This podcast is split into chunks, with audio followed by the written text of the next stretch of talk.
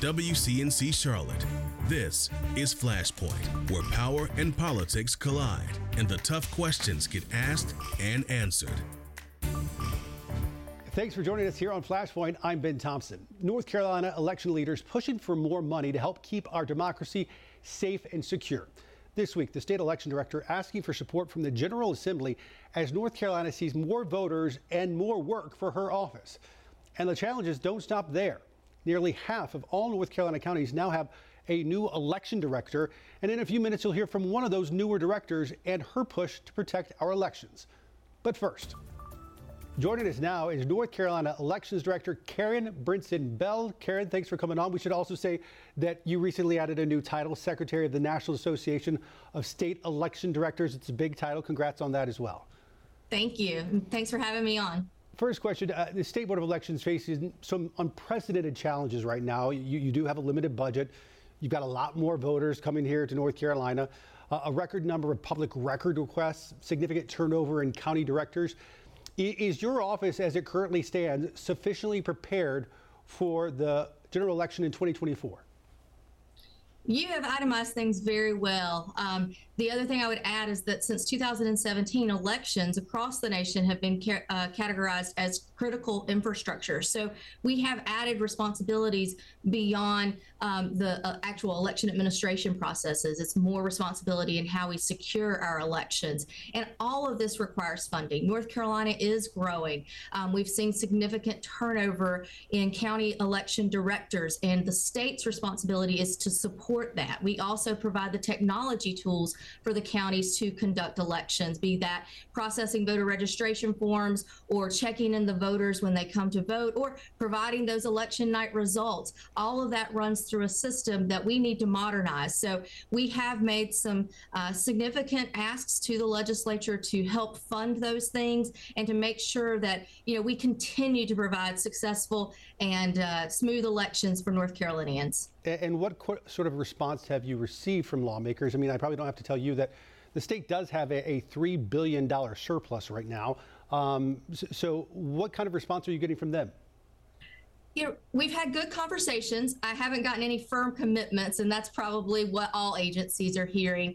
What I'm trying to emphasize is the impact that our small asks um, really, you know, the impact that they have to the North Carolina voters, uh, to the, the constituents that they serve, and really to, you know, even county administration. Um, there are a lot of costs in elections that the state level takes care of that does not get passed down to county government. And that's really important in, you know, how things are funded and, and how we're able to serve people. Um, so I'm really hopeful in the overall state budget. North, uh, North Carolina elections and the State Board of Elections are a very small part. And while it may seem like some significant significant asks because of the size agents that we are. It's really small um, by comparison to other agencies and the overall uh, state budget. Well, give us an idea. I mean, how, how much of a funding increase are, are you looking for?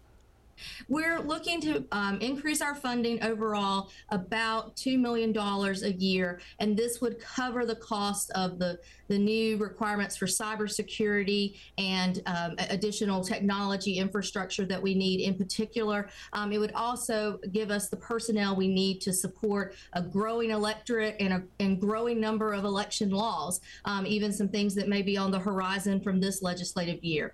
And then the, the other ask is really a capital improvement improvement project that's at about $13 million to allow us to um, re, you know, build out um, new election management system.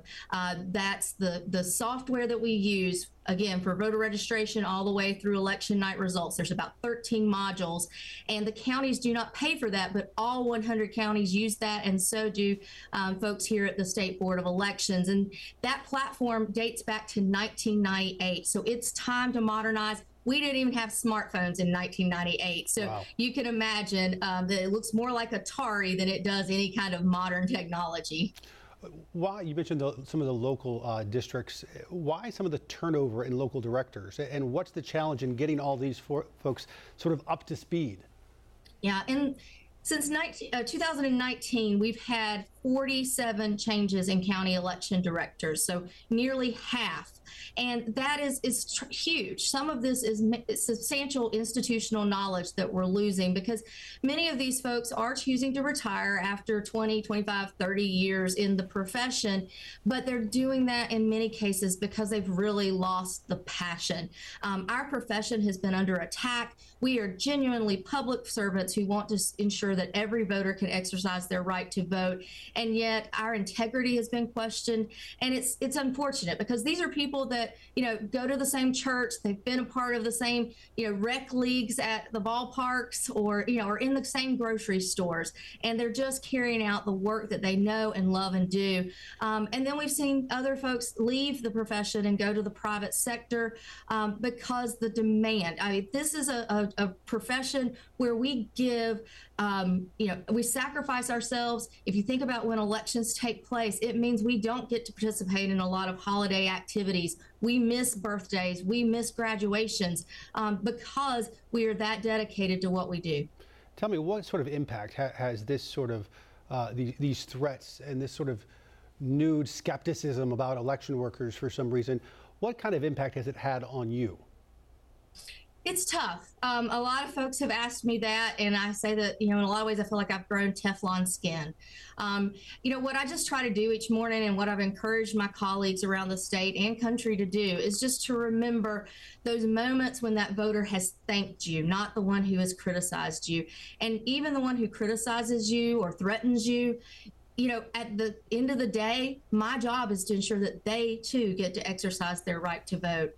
But I think it's just making sure that people understand the processes and all the many checks and balances that we have in place to ensure that the things that they're questioning, the, the you know, the, the hate that they're throwing at us really is us carrying out our job very systematically, methodically, and you know, in a way that enfranchises everyone to exercise their right to vote and as you said, you are neighbors. You go to the same churches, you go to the same schools, and, it's just such an odd thing that's happened uh, over the last few years. Um, with that said, I want to give you give you the opportunity to dispel any rumors. I mean, this past election, was there any widespread fraud in the state of North Carolina? You know, there really is no widespread voter fraud or election fraud. We have systems in place to root that out. Am I going to say that it's perfect? It's not. Um, but you know, we have the systems in place to ensure free and fair elections. We test before elections to make sure everything's going to work properly, and we audit after the elections. North Carolina has been at the forefront of doing post election audits since 2006. And so we have very strong confidence before we certify an election that every I has been dotted, T's have been crossed, and that we can certify those results with confidence and know that the folks that are going to be serving us have been freely and fairly elected. We mentioned your new title with the Association of State Election Directors. Um, what's happening? I know that, that these elections are run on a state level, but what's happening on the national level to sort of uh, address some of the things we're talking about, about bringing back some faith and integrity, and, or at least concern of, over integrity to our election security? You know, just like our elections at the state and local level are run by bipartisan officials and nonpartisan election administrators, this national organization is made up of state election directors from all across the country blue states, red states, purple states. Um, and we work together to figure out how to convey a message um, you know, that, that helps people understand all the, the many steps that go into elections. And that's really difficult. We're not made up of sound bites. Um, conducting elections is a very complex, layered process that, you know, even right now, we're nine months from when candidate filing starts in North Carolina. And we have tremendous preparations going into that so that we're ready for a 2024 primary. And most people don't realize that. So my colleagues um, the country and I meet with cybersecurity experts to understand how to better secure our elections. We talk about processes and things that we know work or do not work um, to recruit more poll workers, for example, or to improve our technology. Um, other states are going through things just like North Carolina, where we're needing to modernize our election information platforms, um, those computer systems and applications. And so you know, it's a wonderful exchange, and I'm just flattered um, that my my colleagues across the country have asked me to take on a leadership role in the organization. Well, Karen Brinson Bell, let us thank you for the work you do, and, and, and thanks to the people in your office and in the county offices across the great state of North Carolina, as well as all those great poll workers and volunteers who make it all possible. Karen, thank you. Absolutely. Thank you. More Flashpoint after this.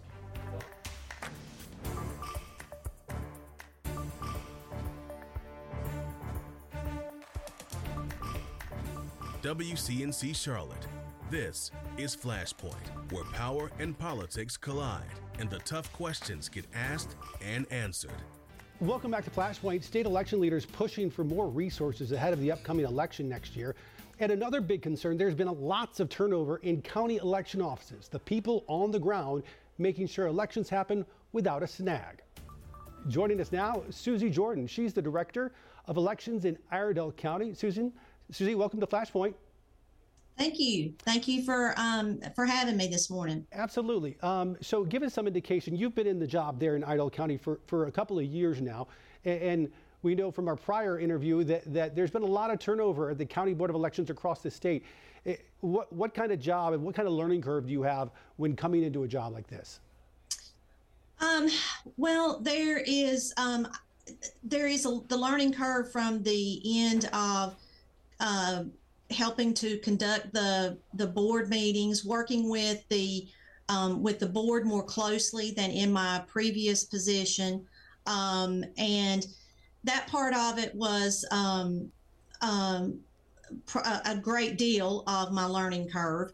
Um, and we are a small staff here, so um, we actually help one another with any kind of task that we have. So um, that that helps as well as um, as as I when I stepped into the the position. Gotcha. The the, the state director um, asking for millions and more in funding um, every single year. In, in Iredell County specifically, what is your greatest need right now? Um, I would say our greatest need is we are growing at a rate uh, for registered voters anywhere from 5 to 8%. We are um, over 136,000 registered voters. And so our greatest need right now is we are having difficult uh, finding polling locations within our precincts. Um, we and and that that has been a great uh, that has that has really been a challenge for us, as well as across the state in, in talking with other directors. Um, we are currently not in any of the schools in our system, um, and we we've been in talks with them again, um, possibly being able to go back into some of the schools. But that has been our greatest challenge is that as we are growing and we have 29 precincts, we're looking to split one of our largest precincts. So we were we're looking at going into having 30 precincts and just finding those finding those polling locations to um, to have our elections on election day. What about technology and software? Do you feel like your your equipment is up to date, or is it time for a, a refresher? Um, yes, we we are up to date. We um, we have we're making a change going forward with um, on election day with the going with the overage system with uh, with the state. So we will be implementing that this coming um, October election. Um, but otherwise, we yes we we are up to date. We're we're in good shape with that. You come into this job at an interesting time um, in American history as, as far as. Uh, th- there's been threats to election workers across the country. Um, there's been a shift in how some people view our, our election workers. Uh, what's it been like for you um, as a person I know who, who, cares about your local elections and want them carried out as they always are with some integrity? Um, one thing that I want people to know is that our election workers, they are, you know, they're the people that you go to church with. They're the people that you see in the grocery store. They're your neighbors. And we have been so very blessed in this county that our average um, um, our average election worker has been with us anywhere from from 10 to 15 years. Um, they they like what uh, in helping, and so we we have very little turnover with our core um, election workers, and um, so uh, we've been very fortunate in in that respect, um, and you know I, I, see us going forward with um, with the same with the same group of individuals. Do you feel like Iredell County is ready for the 2024 election? We are getting there. We are preparing now. We have our municipal elections um, this this year, but yes, we are already in gear preparing for 2024. We're setting up our training dates. We are looking to to see.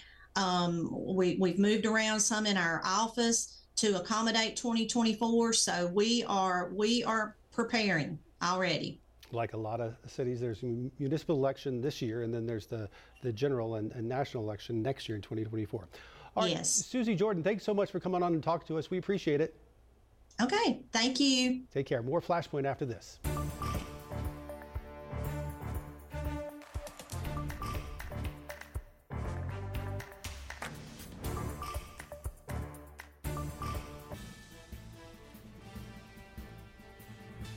Welcome back to Flashpoint. Beyond Open bills itself as an opportunity for small businesses to build, grow, and expand here in Charlotte. But the highly touted grant program denied 95% of those that applied in the first round. And the 5% that did secure grants, we've learned several are connected to the program's advisory council. Now, our Nate Morabito is taking questions straight to the head of the program. Secretary of State filing suggests one of the grantees is actually ineligible, not based here, but rather Mooresville. That company has not received its money yet. And now that we pointed out the discrepancy, may not get the grant after all. But Beyond Open Charlotte stands behind every other selection. Joyce St. Cyr may be a number cruncher. I love seeing people build on their dream and get excited. But at her core, the accountant is all about the relationships she's built with her clients. When they win, I'm winning. Small business owners just like her I know the struggle. When I first started, I couldn't even buy gas in my car. I couldn't even buy lunch. That's why when she learned about Beyond Open Charlotte, she didn't just apply. I was very hopeful. She encouraged others to do the same. I really put in the work, and it took me a couple of weeks to get everything together. Most received rejection letters. It was very disappointing, discouraging. All as the program. Take a look at this approved grants for multiple members of its advisory council. It just supports that it's who you know. It isn't about uh, relationships or who knows who or special connections. Tracy Russ is with Foundation for the Carolinas, the organization tasked with overseeing the Wells Fargo funded program. We decided to separate completely advisory council members from the grant review process, from the decision making process. Russ says they made the deliberate decision to allow the same voices who serve on the advisory council to apply for and receive grants. It would, in some ways, be, be incongruous of us to ask for their guidance and wisdom and uh, to leverage their trust in the community on behalf of a program that they're then disallowed from participating in. Russ says an independent team whose members were not eligible to apply for grants reviewed all applications and then selected grantees based on how they scored against the program criteria, with priority given to those within or next to Charlotte's six corridors of opportunity. Are you comfortable with the optics? There are a number of levels of safeguards, if you will. We're mindful of the optics. The end goal? A fair process meant to boost economic mobility for diverse small business owners. We need to work very, very hard to make sure that people believe in the process they're participating in. Perception becomes even more of a focus when there's increased competition for limited money. Beyond Open received nearly three times more applications than originally expected. I was very excited. Among those grateful for the support is Michelle Ashley, a Charlotte native who opened Buzz City Bar and Grill a year ago on Beatties Ford Road. I was affected by this area when I was a kid being raised here. So I wanted to be a part of the solution here.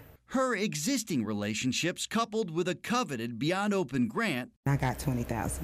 Give her hope that she can overcome her business's early challenges. I was struggling. And remain a mainstay for the long haul. I plan to be here until I can't be here no more. While she's optimistic, I'm not sure. Joyce St. Cyr, if I would say betrayed, but I know misled, is still looking for the right words. This was a lifeline for so many individuals. For every small business owner and nonprofit that received money, another 17 did not. With a second round expected to open later this year, St. Cyr wonders if it's even worth applying again. I don't think any one of us wants to really put the effort again. And based on her relationships, she knows she's not the only one who feels that way. Russ says they know business owners want feedback, improved support, and more time to prepare the best grant application possible. In response, he says they plan on holding workshops and question and answer seminars to meet that need in the near future. Nate Morabito, WCNC Charlotte. More Flashpoint after this.